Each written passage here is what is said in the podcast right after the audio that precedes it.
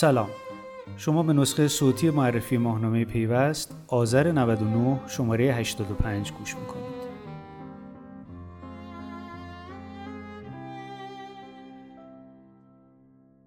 پرونده اصلی این شماره پیوست به موضوع انحصار در بازار استارتاپ های ایران پرداخته. با تیتر عالی جناب سبزپوش و عالی جنابان خاکستری.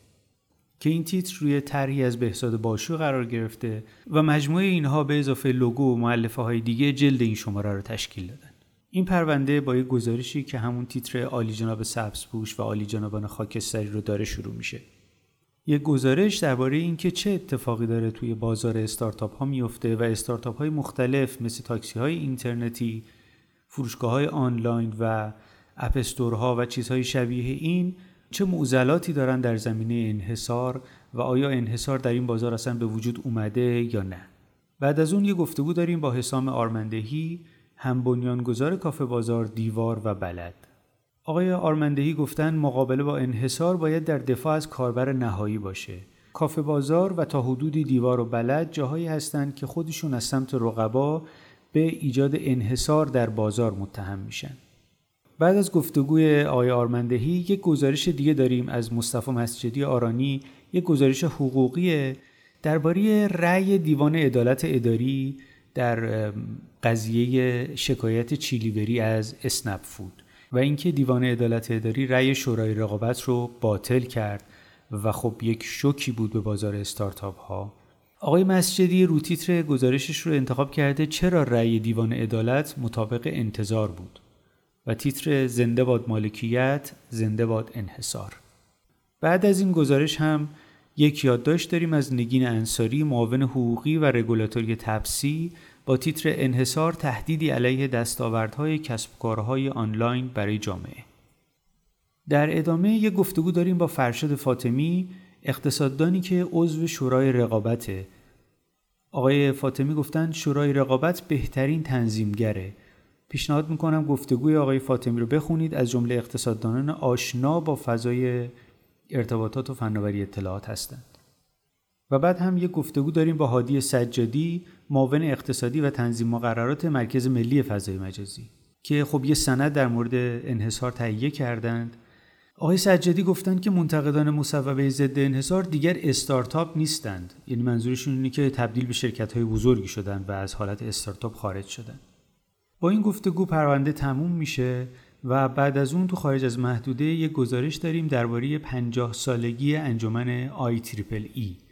اگر می‌خواید بدونید این انجمن چیه چیکار می‌کنه و چرا مهمه توی صنعت برق و الکترونیک ایران حتما این گزارش رو بخونید. فرم بعدی باشگاه مدیرانه که مثل همیشه با یک روز یک مدیر شروع میشه.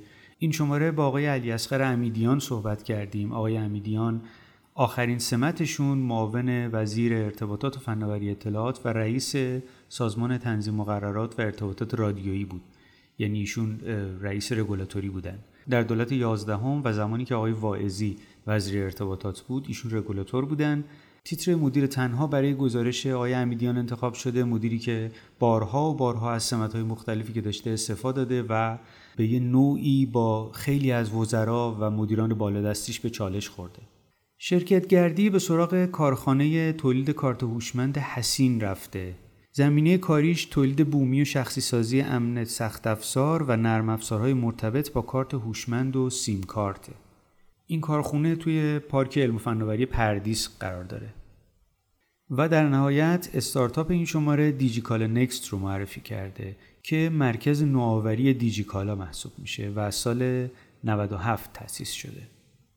خب به فرم خدمت تجارت می‌رسیم که با یک گزارش درباره وضعیت حضور پلتفرم های آنلاین در سامانه امتا شروع میشه.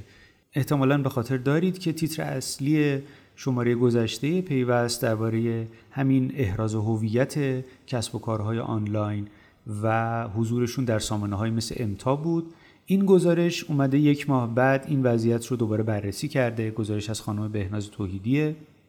بعد از اون یک سامانه دیگه بررسی شده سامانه استعلام مدرک تحصیلی و اینکه چطور میشه جلوی تقلب مدرک تحصیلی رو بگیریم تا یه چیزی مثل همون داستان کردان گیت و اینها به وجود نیاد که البته مرحوم کردان فقط یه نفر بود از این قبیله بزرگ که مدرک تحصیلی رو جعل می‌کنن و آخرینش هم شاید آخرینش توی قضیه انتخابات یازدهمی دوره مجلس شورای اسلامی رو شد. تیتر کشتن مرغ مقلد برای این گزارش از طرف خانم مهرک محمودی انتخاب شده. بعد از اون یک گزارش ورودی داریم از آقای علیرضا طولو و خانم اسمهان حکاک. درباره اهمیت مشارکت راهبردی شرکت های تلکام در صنعت پرداخت. و در نهایت یه مروری شده بر اقدامات انجام شده در کارگروه بانکداری دیجیتال بانک مرکزی. گزارشی با عنوان خان خدمات بانکداری. با این گزارش فرم خدمت تجارت تموم میشه و میریم سراغ فرم حقوق فناوری.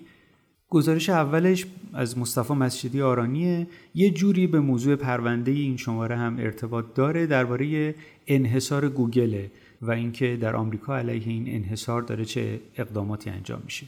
بعد از اون هم حسام ایپکچی قسمت سوم سلسله مطالبش درباره قراردادهای نرم افزاری رو نوشته. سرفصلها و زمائم قرارداد نرم افزاری با تیتر هنر آراستن بنا. و می‌رسیم به فرم راه حل. اولین مطلبش مصطفی لطفی موضوع گفتگو و اینکه چطور می‌تونیم یک گفتگوی سازنده رو شکل بدیم که شماره قبل هم درباره همین موضوع نوشته بود باز پیگیری کرده سه مانع شناختی گفتگوی سازنده و راه حلهاشون رو بررسی کرده. با تیتر من داد نمی‌زنم. و بعد از اون امید اعظمی تبلت سامسونگ گلکسی تب S7 رو معرفی کرده و اینکه اصلا چرا باید تبلت داشته باشیم و در روزهای دورکاری به چه دردمون می‌خوره. در نهایت می‌رسیم به پیوست جهان که روی یک موضوع جالب دست گذاشته و اون هم وضعیت بازی های موبایلی در دوران کرونا اما قبل از اینکه این پرونده رو شروع کنه یک گزارش دیگه داره درباره اینکه رأی آوردن بایدن در انتخابات آمریکا چه تأثیری روی صنعت فناوری آمریکا می‌ذاره و اینکه خب چه تأثیری توی رابطه آمریکا و چین داره که احتمالا می‌دونید توی قضیه هواوی و چیزهای شبیه این خیلی با هم درگیر شدن. گفتم پرونده درباره بازی های موبایلی و تاثیر دوران کرونا و قرنطینه روی این بازی ها که رشد خیلی شدیدی رو میشه توی این صنعت دید. یه پرونده پروپیمون با کلی نمودار و اینفوگرافیک درباره وضعیت بازی های موبایلی بازی های رایانه ای که پیشنهاد می‌کنم حتما بخونیدش و پیوسته این شماره با این پرونده تموم میشه. امیدوارم که روزهای خوبی داشته باشید. مواظب خودتون باشید تو فصل سرد سال و تا شماره آینده خدا.